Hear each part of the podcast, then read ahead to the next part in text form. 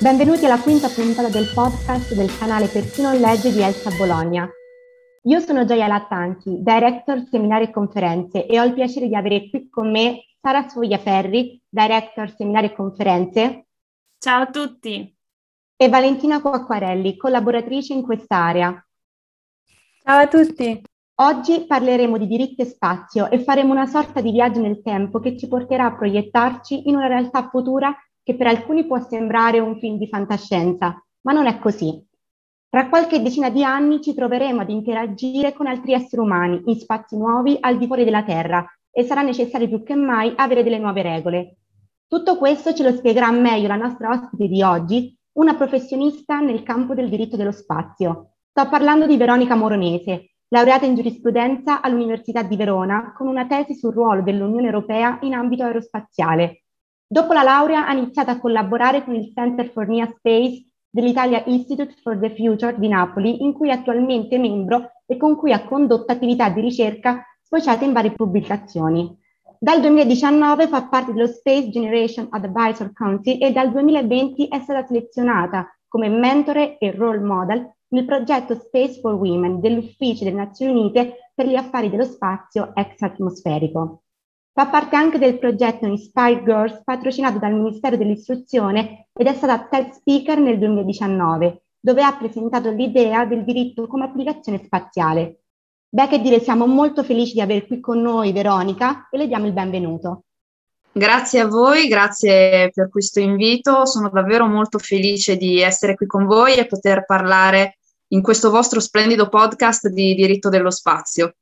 Salve Veronica, eh, la materia del diritto dello spazio è sconosciuta a molti e non viene neanche um, insegnata in molte università e quindi ti volevo chiedere se il diritto dello spazio è un'invenzione degli ultimi tempi e come può il diritto essere un'applicazione dello spazio. In realtà il diritto dello spazio è materia tutt'altro che nuova, sembra assurdo dirlo, ma è così. Anzi, il suo non essere una materia nuova è il suo più grande limite. Il diritto dello spazio è iniziato ad esistere insieme alla corsa allo spazio, quando durante la guerra fredda gli Stati Uniti e l'allora Unione Sovietica si fronteggiavano per chi sarebbe arrivato prima nello spazio e poi sulla Luna. Certamente le intenzioni erano anche quelle scientifiche, ma più che altro si trattava di questa rivalità geopolitica eh, nello scacchiere internazionale e la dimostrazione della potenza che avrebbe consentito a una delle, delle due contendenti di portare un uomo prima nello spazio e poi sulla Luna era un fattore che determinava mh, un, un, cambio di forze, un braccio di ferro che aveva dei risvolti anche giuridici molto importanti. Infatti, proprio in quegli anni eh, gli, eh, le Nazioni Unite hanno sentito il bisogno di regolamentare tutto ciò che sta fuori dall'atmosfera terrestre e di definire già in quel periodo che sarebbe stato impossibile per le due contendenti spostare nello spazio la loro guerra, la loro guerra fredda. Quindi vietando l'utilizzo di armi nello spazio e dichiarando che tutto ciò che si trova nello spazio è quella che viene definita res comune somnium, ovvero un qualcosa che è di tutti e che non può essere soggetto ad appropriazione da parte delle nazioni. Bellissimo pensare che questo sia il punto di partenza, ci si immagina che da questo punto in poi, con lo sviluppo del, delle tecnologie e dei programmi spaziali, il diritto dello spazio sarebbe stato al passo. Purtroppo non è stato così. Ad oggi siamo a, a livello internazionale ancora fermi alla legislazione di più di 50 anni fa, con i cinque trattati internazionali e le cinque dichiarazioni di principio sullo spazio. Certamente successivamente ci sono state molte altre legislazioni nazionali e accordi bilaterali e così via, però se dobbiamo pensare a quella che è la regolamentazione dello spazio come, così come data dal diritto internazionale, a fronte di inimmaginabili miglioramenti e frontiere che sono state superate da allora, il diritto non è stato al passo. Questo che cosa ha comportato? Che ciò che è scritto in quei trattati eh, rimane fermo come un'immagine di 50 anni fa, 60 anni fa quasi, e di conseguenza tutte quelle attività che oggi sono abbastanza comuni nello spazio, parliamo di tecnologie satellitari, GPS e così via, senza dover andare a scomodare quello che poi è il fulcro del mio lavoro, ovvero il, il lavoro sulle colonie e sulla space economy in generale, non è stato regolamentato, non perché non ce ne fosse la necessità, ma perché non si immaginava minimamente che dei privati potessero andare a lavorare e vivere nello spazio. Questo è il limite ad oggi del diritto internazionale dello spazio. Certo, prima o poi dovrà svegliarsi in questo senso e proprio in questo senso può comportarsi come un'applicazione spaziale. Quando parlo di diritto come applicazione mi riferisco principalmente a tutte quelle tecnologie che noi utilizziamo nel nostro quotidiano. Pensiamo ai telefoni cellulari, pensiamo a internet, pensiamo a, al Maps che ci permette di localizzare un punto e, e, e darci la nostra posizione nello spazio. Tutte quelle piccole tecnologie che noi abbiamo in tasca e che utilizziamo quotidianamente. Si tratta tutte di tecnologie che sono state sviluppate per servire nelle missioni spaziali e che poi sono, mm, diciamo, ricadute a terra, eh, per usare una metafora, portando dei benefici a tutta l'umanità. Chiunque utilizzi queste tecnologie in realtà sta utilizzando delle tecnologie spaziali. Esattamente in questo modo, se noi guardiamo lo stato attuale del nostro scacchiere internazionale, ci rendiamo conto che il diritto dello spazio servirà sì nello spazio per chi ci lavorerà, in un futuro lontano per chi ci abiterà, ma dal momento che tutto ciò che sta nello spazio è di tutti, vuol dire che quando ci saranno delle colonie o ci saranno delle attività nello spazio più pregnanti, ci sarà la necessità di regolare queste, queste attività e questi insediamenti e per farlo non si potranno utilizzare delle leggi nazionali, ma si dovrà trovare un punto d'accordo eh, internazionalmente condiviso. È in questo modo che lo spazio e il diritto dello spazio può tornare a terra proprio come un'applicazione spaziale e servire anche nel, nei rapporti internazionali e nel, nel dialogo diplomatico tra i vari stati. A proposito del bisogno di regolamentare, e vorrei chiederti di parlarci del programma Artemis della NASA, che è un programma appunto che guarda la superficie lunare come un nuovo traguardo per la, l'esplorazione dello spazio. Sì, il programma Artemis è eh, allo stato dei fatti un programma di volo spaziale. Il suo scopo è quello di trovare il modo di non solo ritornare sulla Luna, ma tornare sulla Luna per restarci, gettando una base per una società sulla Luna. Detta così sembra molto fantascientifica, in realtà il punto di partenza auspicato è già nel 2024, quando si riporterà l'uomo e si porterà la prima donna sulla Luna, con una missione puramente scientifica, quindi eh, stringentemente nulla di differente rispetto a quanto già fatto sulla Luna eh, nel programma Apollo, ma che sarà il punto di partenza per poi costituire una missione lunare più a lungo periodo e successivamente attraverso il Lunar Gateway, che è una stazione spaziale mh, immaginata intorno in orbita lunare, quindi non più in orbita attorno alla Terra, cominciare a porre i primi semi di un insediamento lunare permanente.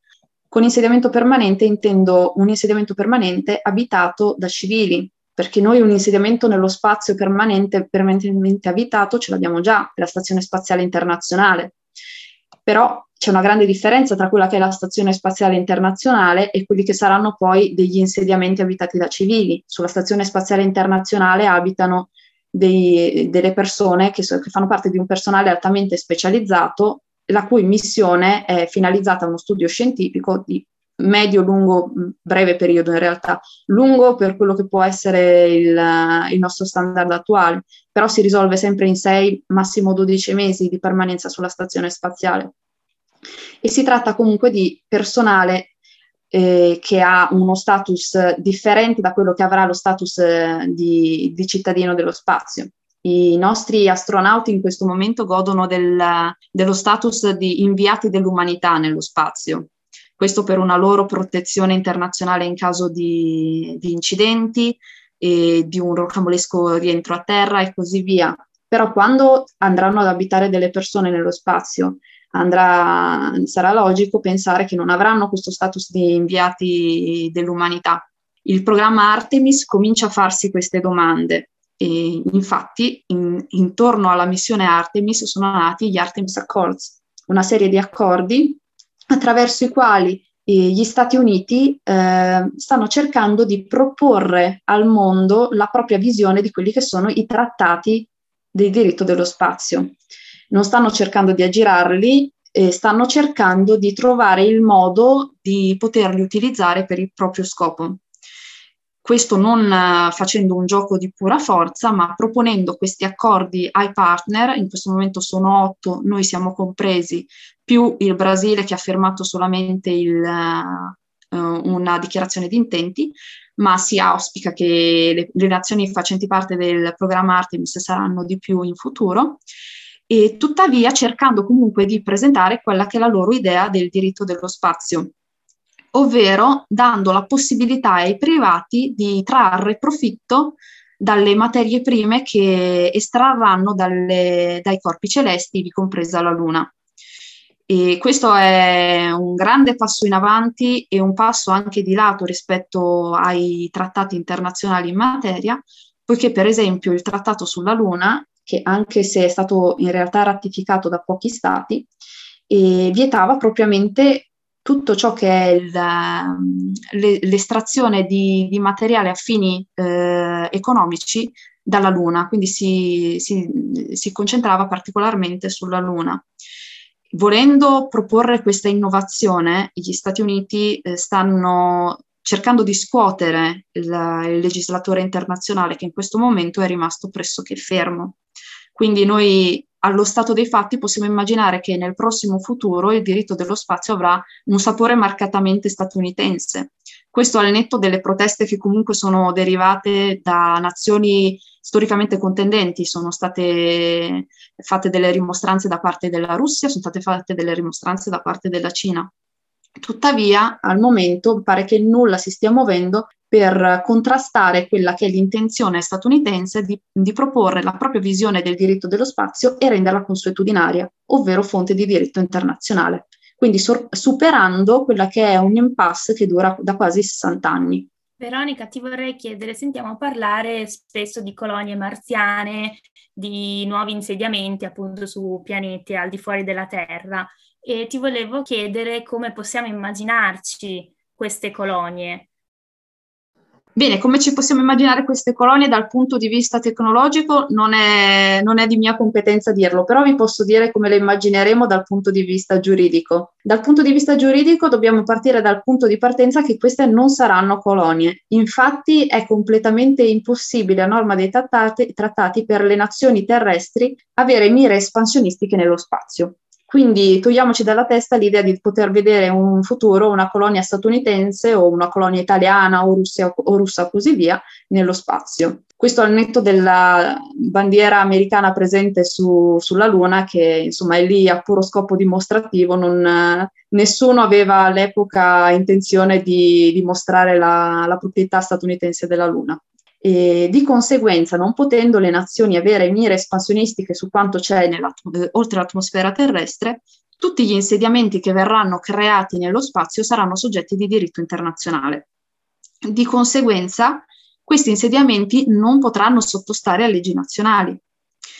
Che cosa ne deriva? Ne deriva che per funzionare queste comunità, eh, così come funziona in qualsiasi comunità, va da una famiglia, da una piccola famiglia a una classe, a un'università, a un comune, a una nazione, ha bisogno di regole, regole per funzionare nel proprio quotidiano e anche regole per eh, normare il rapporto che sarà tra le colonie e la madre terra, diciamo così.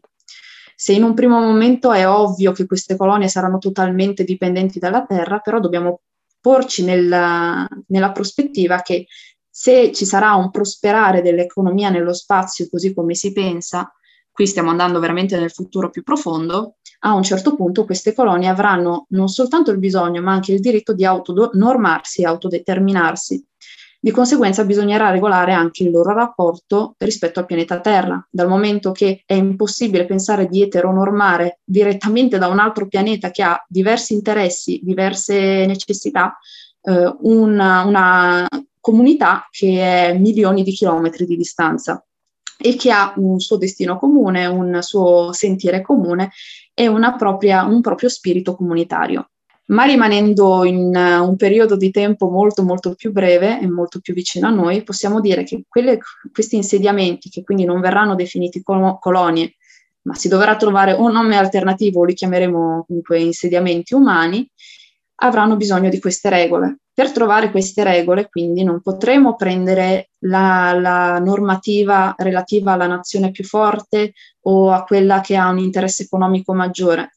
Sarà necessario trovare per regolare la vita di queste persone, perché insomma avranno lì il loro eh, principale centro di interesse, e la loro vita quotidiana.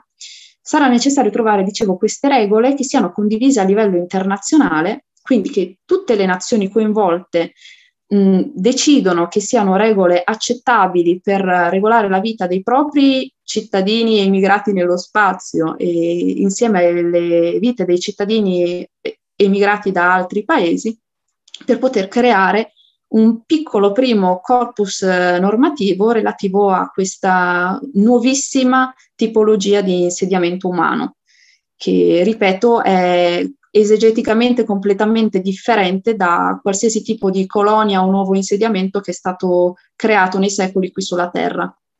E in merito appunto alla, a, a, questi nuovi insediamenti, qual è l'approccio dell'Unione Europea e anche come è coinvolta l'Italia in tutto questo? Bene, l'Italia è coinvolta in prima persona nel programma Artemis, è stata uno dei primi paesi firmatari degli Artemis Accords ed è una delle nazioni più coinvolte nella costruzione sia del Lunar Gateway sia nell'immaginazione delle basi lunari. E, insomma, noi in Italia abbiamo una filiera aerospaziale davvero molto forte, abbiamo delle aziende molto grandi che sono coinvolte in prima persona per uh, la costruzione e l'ideazione di componenti molto rilevanti eh, riguardo al programma Artemis. E oltre a ciò, certamente in questo momento mh, mm, spesso e volentieri mi viene chiesto: ma ci sarà, saranno italiani i primi ad andare sulla Luna? Non penso proprio. Il, il, lo staff, insomma, gli astronauti che sono stati selezionati finora per andare sulla Luna con la prima missione Artemis sono tutti statunitensi parliamo sempre di un programma NASA con partnership, quindi in questo momento eh, purtroppo non possiamo immaginare di mandare la nostra Samantha Cristoforetti sulla Luna, ma magari nelle missioni successive sarà possibile. Quindi aspettiamo e vediamo quello che decideranno insomma, gli statunitensi che in questo caso hanno il bandolo della matassa. Per quanto riguarda l'Unione Europea non è direttamente parte di, di, Artemis, ma è comunque ampiamente coinvolta in tutti i programmi internazionali, primo tra tutti la Stazione Spaziale Internazionale, di cui ESA è partner e di cui tra l'altro ha la giurisdizione per tutto ciò che riguarda la componentistica inviata da, da tutti i paesi partner, parte dell'Unione Europea e su tutto il personale. Quindi noi quando pa- mandiamo un nostro astronauta sulla Stazione Spaziale Internazionale, dobbiamo pensare che qualsiasi cosa riguardi una, eh, una competenza eh, riferita a lui o agli oggetti che vengono mandati è di competenza ESA, quindi di competenza dell'Unione Europea.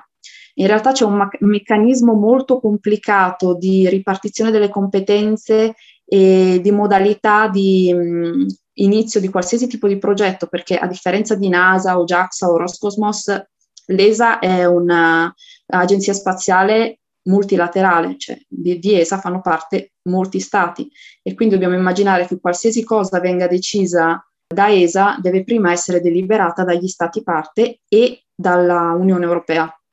Quindi su questo punto di vista, anche se ESA e l'Unione Europea sono molto eh, coinvolte nei grandi eh, programmi spaziali, bisogna pensare che in realtà a causa di questo meccanismo un pochino più complesso siamo eh, un passo leggermente indietro, ma per una questione semplicemente burocratica che a mio parere dovrebbe essere un attimo snellita per riuscire a essere al passo delle altre grandi agenzie spaziali.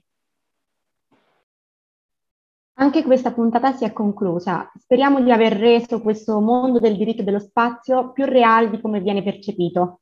In questo episodio abbiamo capito, grazie all'aiuto della nostra ospite, che il diritto è l'unica via che permetterà alle nazioni, in caso di futuri insediamenti nello spazio, di trovare un dialogo per stabilire le regole che serviranno a regolare la vita quotidiana delle comunità su un altro pianeta. Noi salutiamo e ringraziamo Veronica Moronese per la sua disponibilità e per aver chiarito come il diritto possa essere un'applicazione dello spazio. Grazie a voi per avermi dato l'occasione di parlare di diritto dello spazio, una branca del diritto internazionale che in futuro darà lavoro a moltissimi giovani, quindi sono felice di poter, poterne parlare e poter far avvicinare quanti più ascoltatori possibili a questa straordinaria disciplina. Vi ringrazio tantissimo per la vostra ospitalità.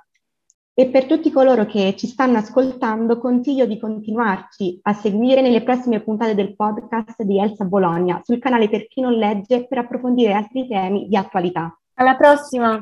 Ciao a tutti, alla prossima! Vi aspettiamo!